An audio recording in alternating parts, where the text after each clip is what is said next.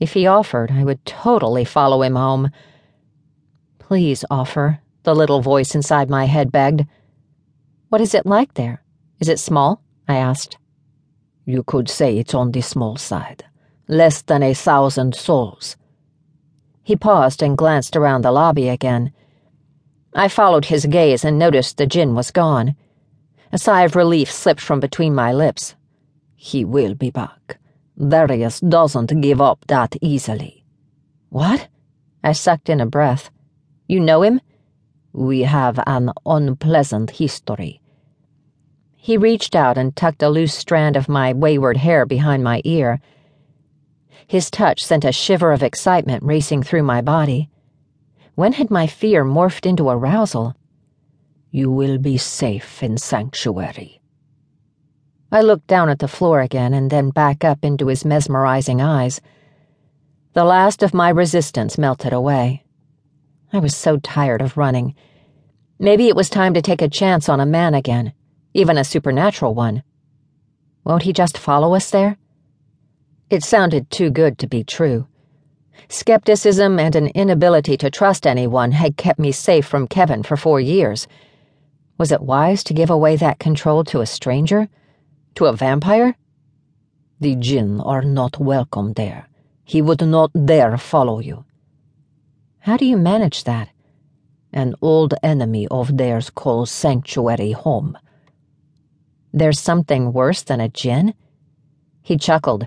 There are things much, much worse, Share, but nothing you need to fret about. Nothing I needed to fret about? Who talks like that?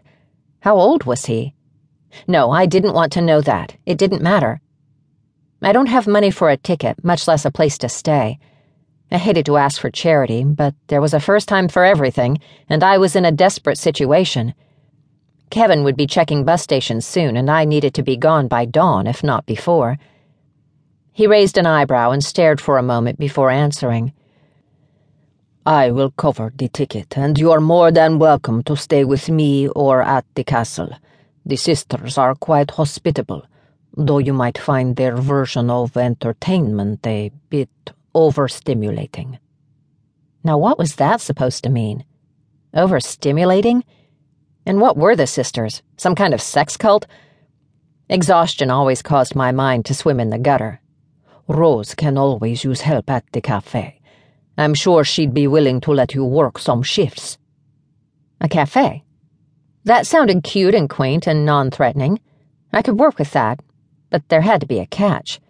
Is she a vampire too? I asked. No, she's a. He paused. She would probably rather tell you herself. She's very protective of anyone we bring into town. You'll be safe. Safe. I craved that word. But it was an illusion. I would never truly be safe from Kevin until one of us was dead. Erick's smile faded and a frown replaced it. Don't worry about the Jinn. I will keep him away from you. Again with the mind reading, though it hadn't been the Jinn I was worried about that time. What was this guy's deal? How do you know what I'm thinking? Humans emit very different pheromones depending on their thought patterns. My sense of smell can pick up on those tiny fluctuations. Can all vampires do that? Only ones who've practiced for a long time. This Rose, she won't care that I'm human? You will be my guest. He shifted in his chair and his eyes drifted to the floor for just a second. What aren't you telling me?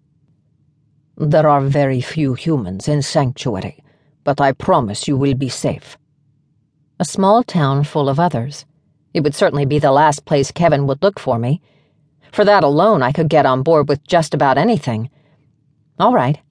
But if someone eats me, I'm holding you personally responsible. His blue eyes darkened, and just a hint of red ringed the irises.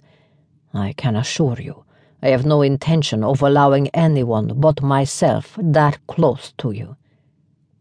I shivered, wondering if he was implying what I thought. Didn't matter. I would let him fight my battles until I could get on my feet again. This sex god of a vampire could have me any which way he wanted, at least until I had to run again.